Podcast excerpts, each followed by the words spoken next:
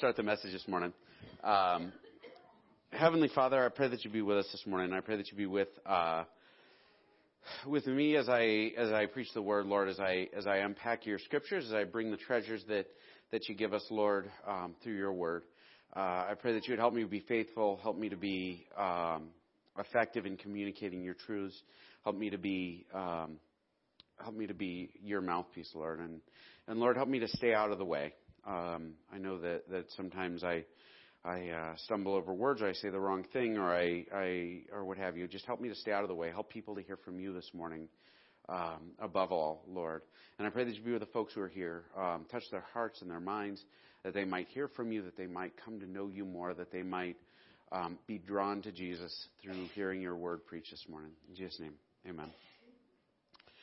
So we are continuing our Psalms series, and I think we're going to do one more Psalm. This is part 2 of last week, so if you missed last week, sorry, you're going to be lost. I'm kidding. You can watch it on Facebook Live, and it's on the Facebook page, so if you want to back up and see it, like if you have trouble getting to sleep at night and need some help, you can go back and watch that one. But this is Psalm 10, and we're going to get into it in a second. Before we start, I kind of want to set up something here. Psalm 9 and 10 are two halves of one, right? Like they were almost certainly originally one composition. And I was trying to come up with an explanation, like a good analogy to explain how they are like thematically related. And the thing I kept coming back to over and over again is Superman comics. Y'all have heard of this, like, comic book Superman character, right? We're vaguely aware.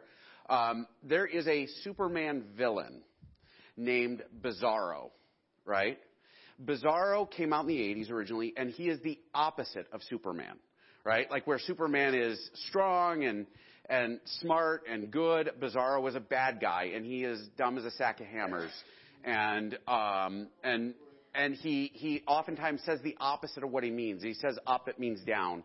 He says right, it means left. He says good, it means bad. Bad, it means good. Like, he is completely backward. He is a backward character compared to Superman. Everybody with me?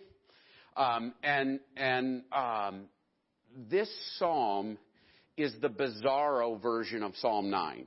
Got it? Where Psalm 9 is this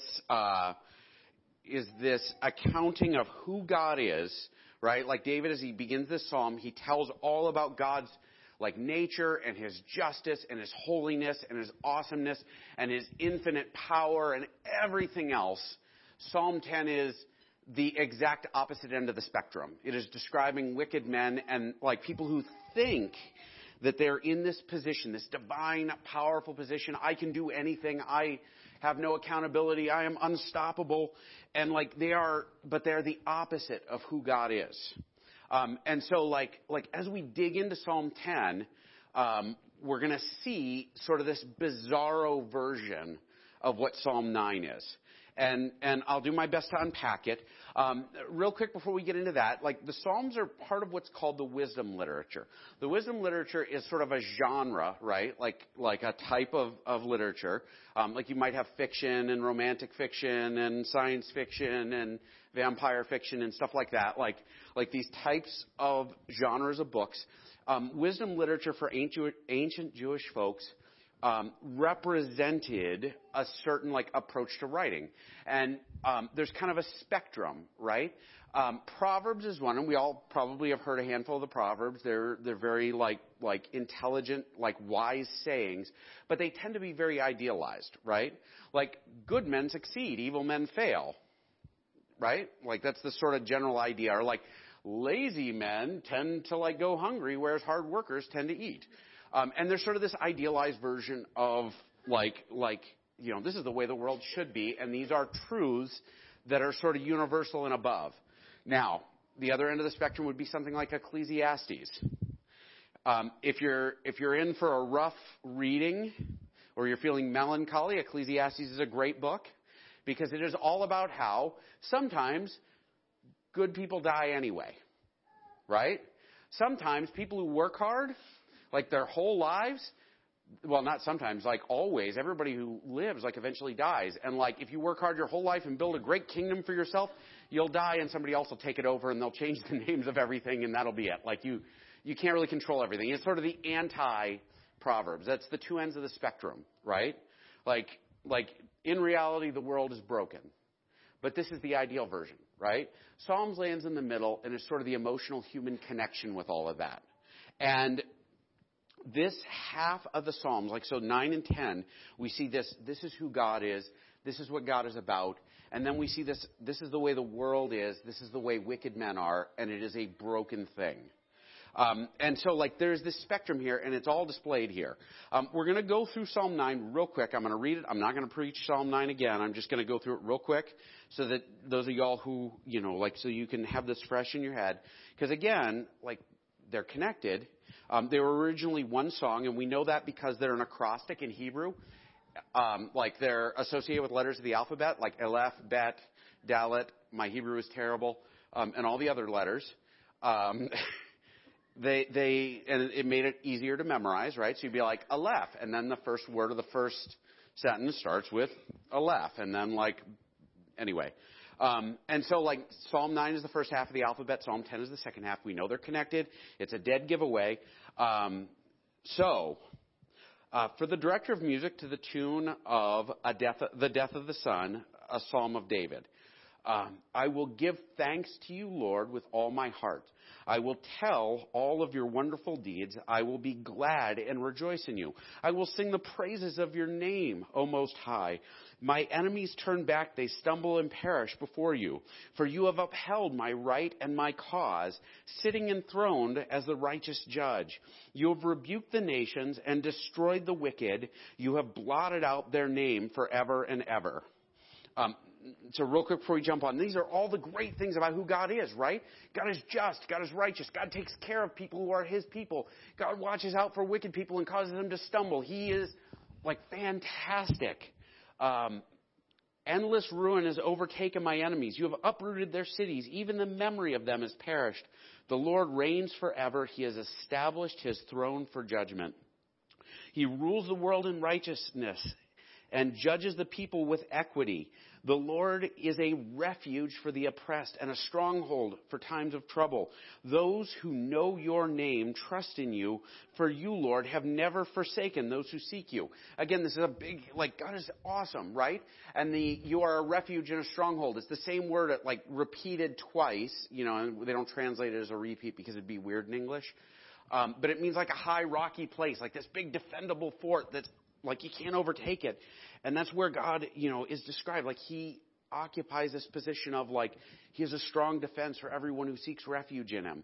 And he defends the oppressed and the poor and the you know, those who don't have families to defend them. And like, he is amazing in this way.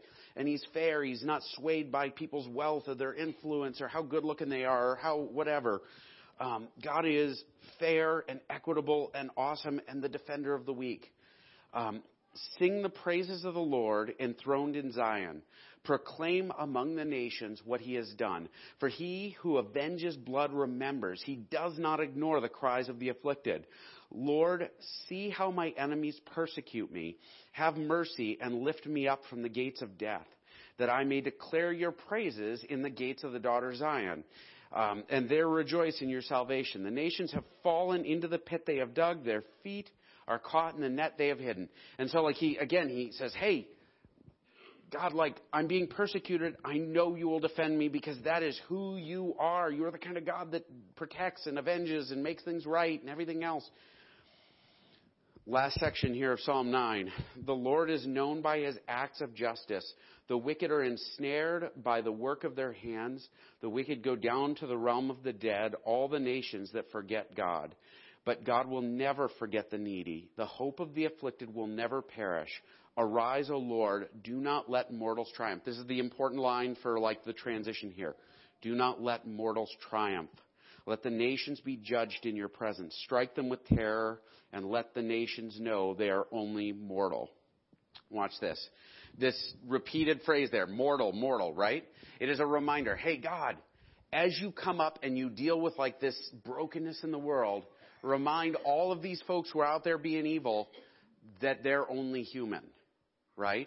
that they don't get to do whatever they want, that they don't get to, like, get away with it, like, that they don't get to afflict people who are poor, like, oppress the needy, like all of this. They don't get to do this stuff because they are only men. So all of this praise of God, the first half of the psalm, and then we shift gears into 10:1. Why, Lord, do you stand far off? Why do you hide yourself in times of trouble? Boy, that's a shift, right? My God is good. My God is just. My God deals with these things. And now, where are you? One of the best descriptions I read of this verse as I was studying it was a quote from Job. How long, Lord? Like, how long are you going to stand back and let this continue?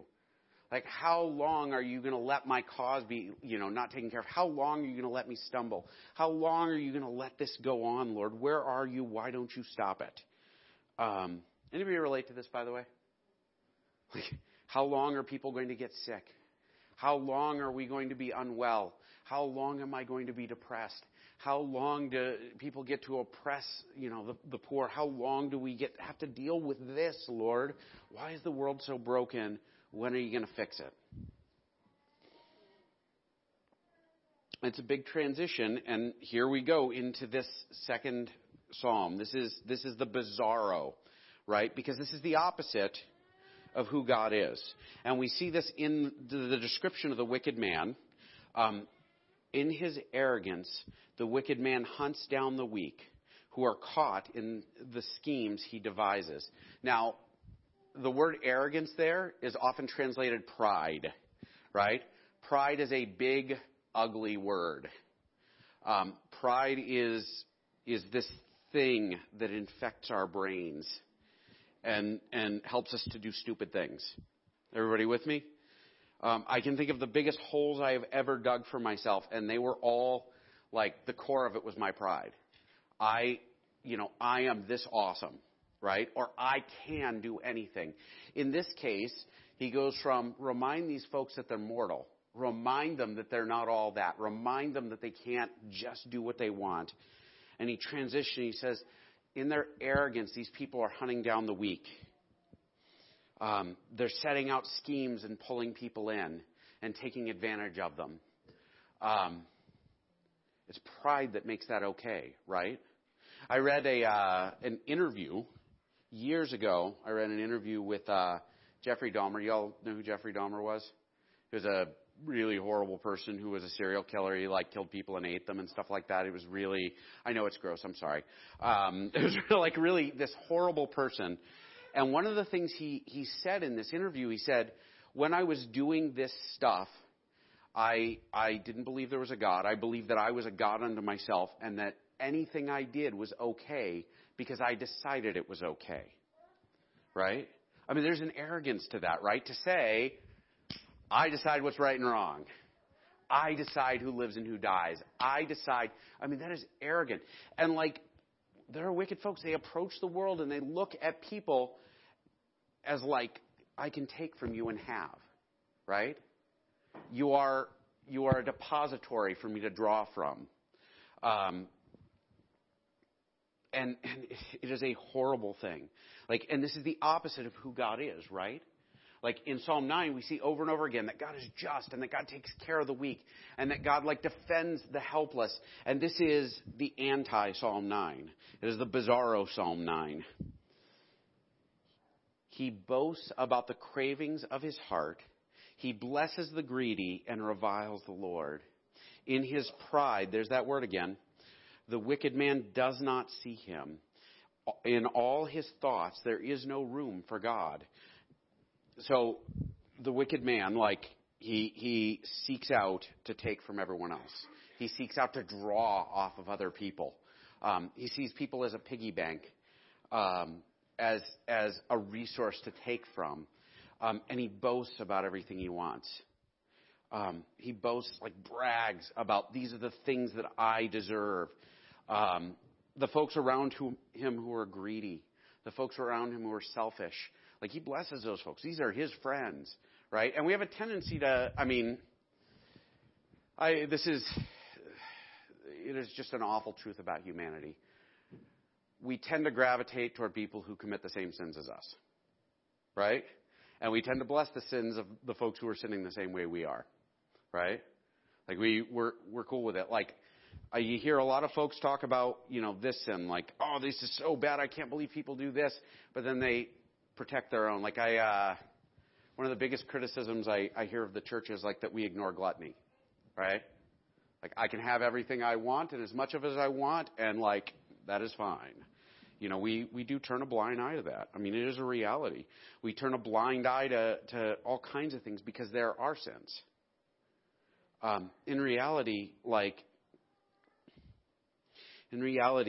part of like pursuing Christ and coming to know him is recognizing, oh my gosh, I'm fallen.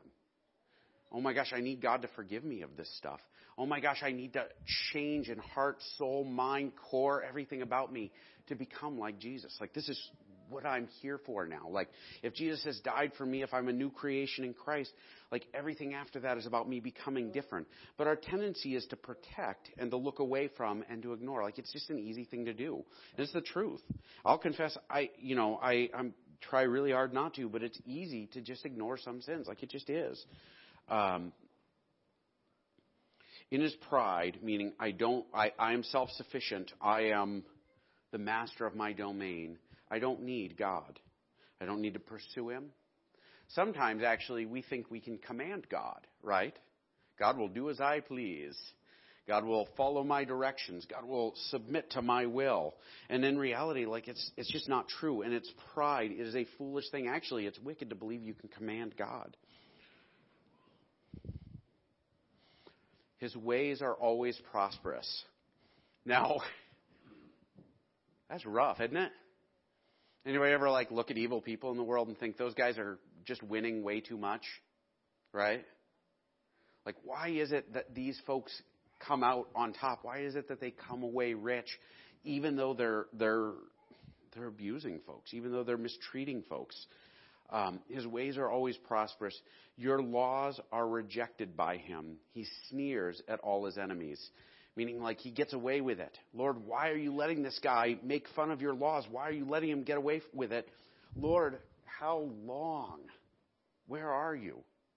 Now, I want to hit pause here because this is dark, right? Like this is heavy. But he started his prayer with, this is who God is. God is just. God is holy. God avenges like blood of those who are like, you know, who are abused or who are mistreated, who are victimized. Like this is who God is. But now on the other end, he's saying, you know what? I know this is who you are, and I know that you're in control. But how long are you going to let this go on, Lord? Where are you? Where are you? He says to himself, nothing will ever shake me. He swears no one will ever do me harm. And again, there's this belief, I can do what I want, right? I will never get caught. I will never stumble. I'll never be held accountable. There's a great deal of foolishness in this. And that's why like Psalm 9 ends with, remind him he's immortal, right? Remind him that one day he's going to stand before God. Remind him that one day he will answer for all of this. Remind him like this day is coming.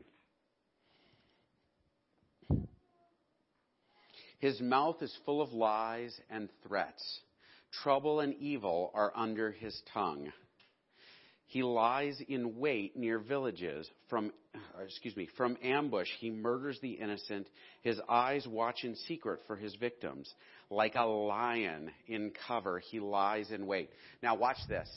Anybody ever watch a nature documentary? Oh man, I love me some lions. Right? I love that lions are big and strong and scary, and yet the women do all the hunting, right?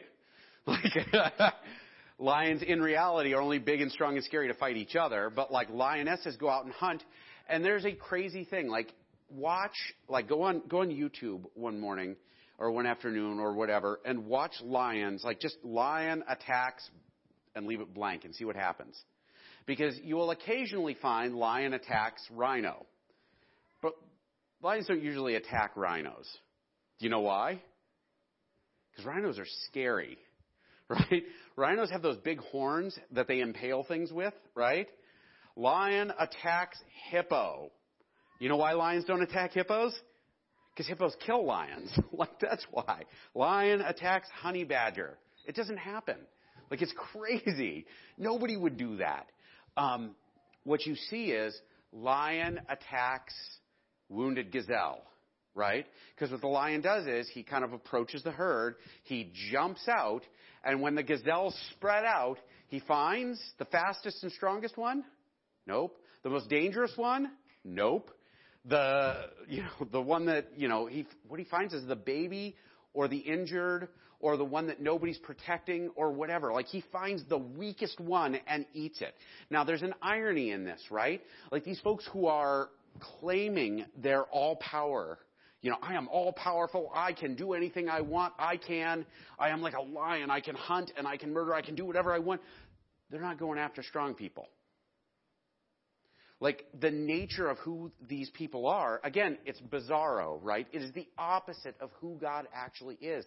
Because when God deals with folks, right, he deals with the powerful with a heavy hand. Like, I mean, that's all over Psalm 9, right? He deals with the powerful in a very serious way. And he protects the weak.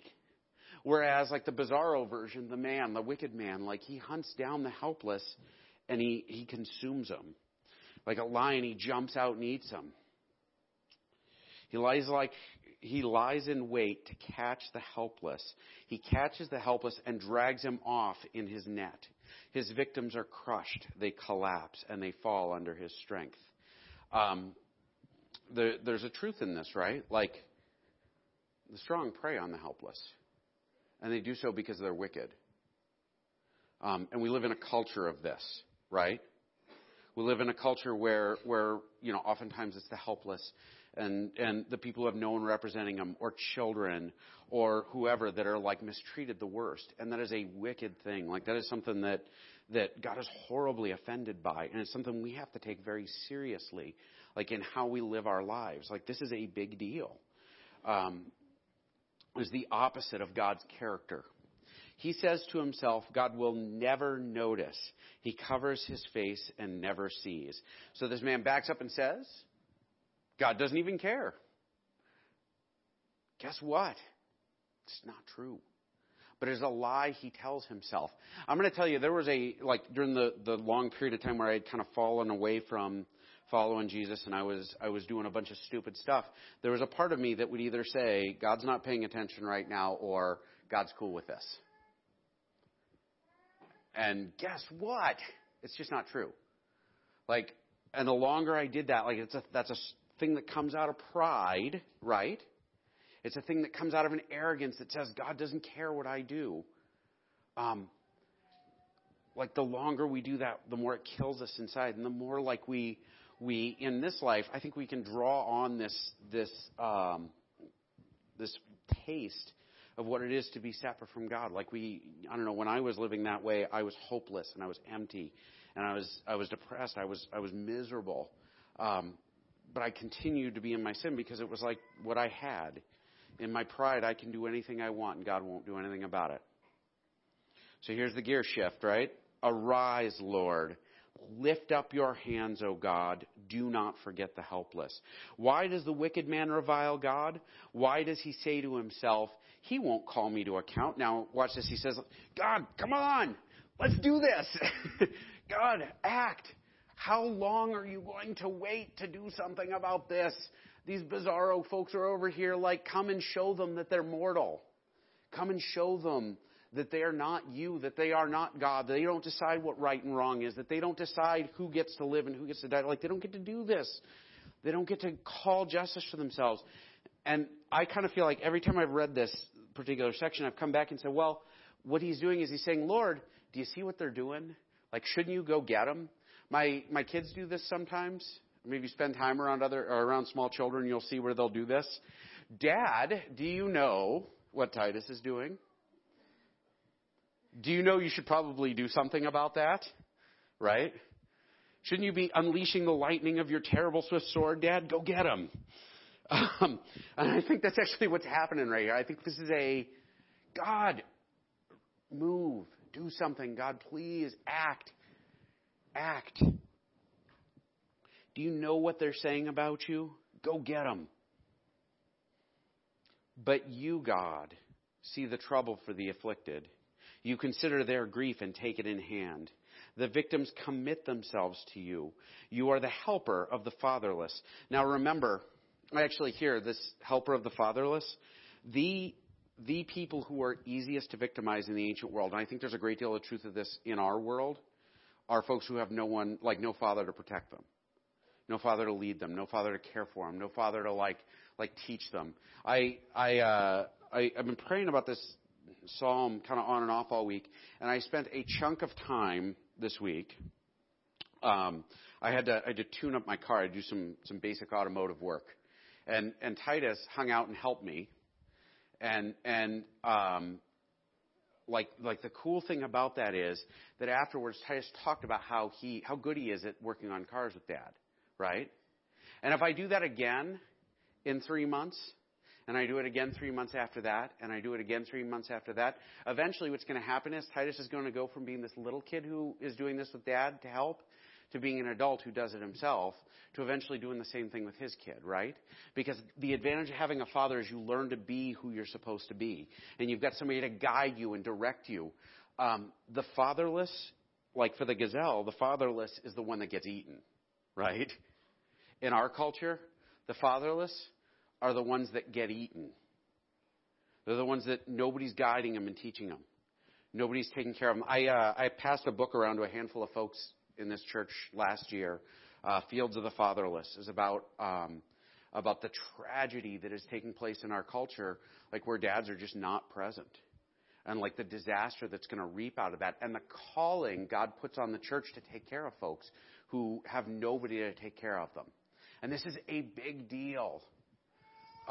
It is a big deal that we as God's people like pay attention to folks who've got nobody watching out for them, and we protect them, and we serve them, and we make sure they're fed, and we make sure they're like well taken care of.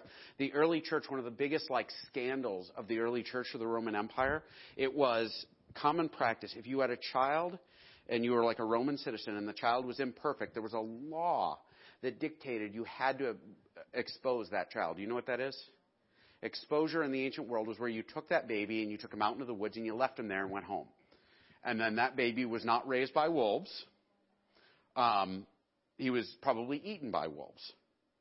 And the reason they did that was because like you didn't want to have imperfect children in the empire. Like it was better to get rid of them, right? Early Christians, like against the law, like they violated the law, they would go out and they would collect children who are abandoned and they take them home and raise them, oftentimes in secret. Like it was a huge scandal of the early church, but this is the attitude. We take care of the helpless. We watch out for the fatherless. We love people that nobody loves. And we love them times 100, where everybody else around us looks at us and says, "What is wrong with you people?"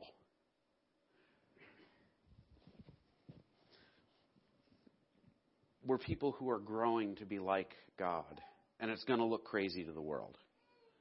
We protect the fatherless because that's who God is.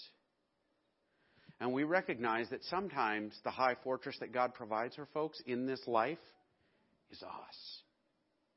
Look around you. The people around you are a part of this like mission God has put out in the world, right? Like Jesus died for you. Jesus died for me. Jesus died for the fatherless. Jesus died for the broken, for the wicked. For a little while, I worked at the children's home. We had a program for juvenile sex offenders, right? Nobody wanted those people to come to their churches. We had trouble finding churches that would let them come. Like, these are like 8-year-olds. Nope, they don't get to come to our church. Somebody should tell them about Jesus, but it shouldn't be us. Except that's not who we are, right? I mean, we can be careful, and we were always careful when we bring our clients anywhere, and we'd, like, take precautions to make sure they weren't going to hurt anyone or whatever. But, like, the reality is that the church, we're supposed to be the home for the broken and for the filthy and for the miserable. We're like our Father. We're like Jesus. break the arm of the wicked man. Now I'm going to hit pause here. Anybody ever broken an arm? I have not. I broke my leg once. And I'm going to tell you, we were playing basketball at the time, and that basketball game was over. Right? I was not getting up. I was not playing. If somebody wanted to challenge me to a fight, I would curl up in the fetal position and hope for the best, right? So this lion that runs out to attack the wicked or the weak, break his arm, Lord. What does that mean? It means put an end to this. Because I don't care how strong you are, a broken arm is the end of the conversation, right? You are not fighting with a broken arm. Like, you're not. He is saying, Lord, the power these men possess in their wickedness, take it away from them. Pull it off them. Like, strip them of the authority and the power they have. Call the evildoer to account for his wickedness that would not otherwise be found out. Meaning, Lord, put it all out there so everybody knows. Like, pull it out there, call them to account, bring them to accountability. Now, there's a cool thing here that the church needs to remember and that we need to remember. And I say this as a really not very good guy, right? So, like, it worked well for me. He doesn't say, God, come along and decapitate the wicked, right? I mean, there's a part of us that sort of wants that to happen, right? Like, there are people who do really horrible things in the world, like people who, like, traffic human beings as slaves. Like, you could cut those people's heads off, Lord. I'm cool with that. I mean, that's our sense of justice, right? But the reality is that God's desire, the prophets teach us that, right? Like, they teach us that for God does not, I'm going to draw a blank now that I quoted it. I started quoting it. I get no joy from the death of the wicked. I'm butchering it, I know. I get no joy from the death of the wicked, but like what God seeks after is this repentance from us. Crushing an evil man is not the same thing as redeeming him. That's why Jesus died. Jesus died for horrible people. He died for people who didn't deserve to be saved. He died for people who were monsters. I read last year, I read the book Hiding Place about Corrie Ten Boom and her family, where they hid Jewish people in their watch shop, and eventually they were captured, like they were found out, and the Nazis put them in concentration camps. And Corrie Ten Boom, her sister died in this camp, and she survived. And years later, she was preaching in Germany, and a man walked up to her and said, I was a guard in your camp. I remember you. And I'm so happy to hear you forgive me. And she stopped, and she was like the hardest moment of her life, like, oh, my gosh, do I? Like, but for a monster to come to Christ, oh, my gosh, that's amazing. For someone who doesn't deserve anything but to be crushed under God's heel, because in their arrogance they oppress and mistreat and defeat and gather up their own winnings and their own pleasure from other people, like for that person to come to know that Jesus died for them and you, right? Because ultimately we've all offended God. You're no better. I'm no better. I'm probably worse than most of you guys, honestly, like maybe all of you. But Jesus died for me. God's desire is to make us new. God's desire, God is glorified when we're forgiven. And so he says, hold them to account for this wickedness that they've got hidden that would otherwise not be found out. Like, make them clean, make them new, like, bring them to purity. Like, that's, like, as a modern Christian reading that, this is what I read, right? Like, God, bring us to account. Help us to understand the only way that we can pay our account off is through Christ, who died for us. The Lord is king, and here's where he ends, right? This is our last clause. He ends with, the Lord is king forever and ever. The nations will perish from his land. You, Lord, hear the desire of the afflicted. You encourage them and you listen to their cry, defending the fatherless and the oppressed, so that mere earthly mortals will never again strike terror. So he says, God, remind them they're human and remind them of who you are, right? You're king forever and ever. And so it starts with Psalm 9 is all about how awesome and powerful and fantastic God is, right? We shift gears to this is the Bizarro God, little g, right? Men who would oppress, men who would steal, men who would take advantage of, men who would crush. and that bizarro version of God, little g. Like, God, call him to account because I see this happening. How long are you going to let it go on? But I know, and he comes back to it over and over again. I know you're king. I know you're in charge. I know that these people will not win in the end. I know. But could you make it happen sooner? And there's nothing wrong with asking God to make it happen sooner, right? How long, Lord? That's not a wrong question to ask because it's asked over and over again in the scriptures.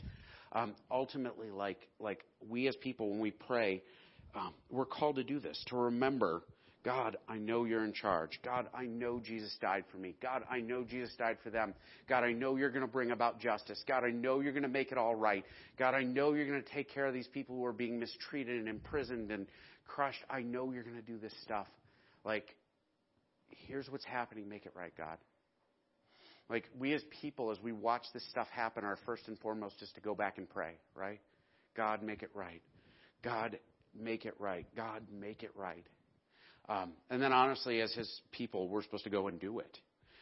If you read the life of David, it's probably the case that David wrote this psalm. If you read it, it's oftentimes the case that David went out and made things right. That's kind of the cool thing about who David is. And as the church, as the body of Christ, we are God's hands, feet, voice, sometimes his wallet, sometimes his whatever in this world. And we are here to be him to the world. And so folks who don't know Jesus, we tell them. Folks who don't have fathers, and you can ask around, there are people in this church who have had people from this church be dad to them for a while when they needed it, right? There are people in this church who have been a shoulder to cry on, or a hand to help them up, or what have you, or other people in this community who needed it. This is our job, guys. Our job is to go out and to do this. The word justice came up over and over again in Psalm 9, and I read something interesting this morning as I was getting ready to listen. I heard I was listening to this lecture or this sermon, and the guy said, justice, whenever you see it in the Bible, it's always do justice. It's so this is God's ideal, and we're called to do God's ideal, right? And so we as his people, we say, God is in charge, and part of my job is to go out and do justice. So we turn to him, we pray to him, we call out to him, we point out wrong, we God, come do this, and then we go out and make it right as best we can. Because we need to get revenge? No. Because we got to hate people who are different and wrong? No. But because Jesus died for us. Jesus died for the wicked. Jesus died for the broken. Jesus died for horrible people. My challenge to you this week is to back up and look at your heart. First off, look at your heart and ask, am I the bizarro? Right? Because some of us are. I'm not pointing at anybody in the room. I'm not thinking of anybody in particular. I know I was the bizarro for a long time, and that's not cool. Am I this man? In my arrogance, am I ignoring what I'm doing because God won't notice, or because my sins are okay because that guy's are worse? Am I the bizarro? And then after that, ask yourself, what am I doing with this? What am I doing with the fatherless? What am I doing with the helpless? Am I pointing people to this high protected place that God is a protection for them? Am I providing relief, or am I just sailing right on past? As James would say, take care of yourself and be well, right? We're going to close in prayer, and I'll let you all be. Heavenly Father, I pray that you would be with us today. I pray that you would help us to glorify you in who we are. And help us, Lord, when we pray, help us to over and over again come back and say, God, you are in charge. God, you are the source of all that is right and good in the world. And you are the standard that we follow. Help us to grow to be more and more like Jesus in everything that we do. Help us to reach out to the fatherless, to the helpless, to the sojourner, the guest in our land. Lord, help us to be the voice of Jesus and the hands of Jesus to the world around us. In Christ's name I pray. Amen.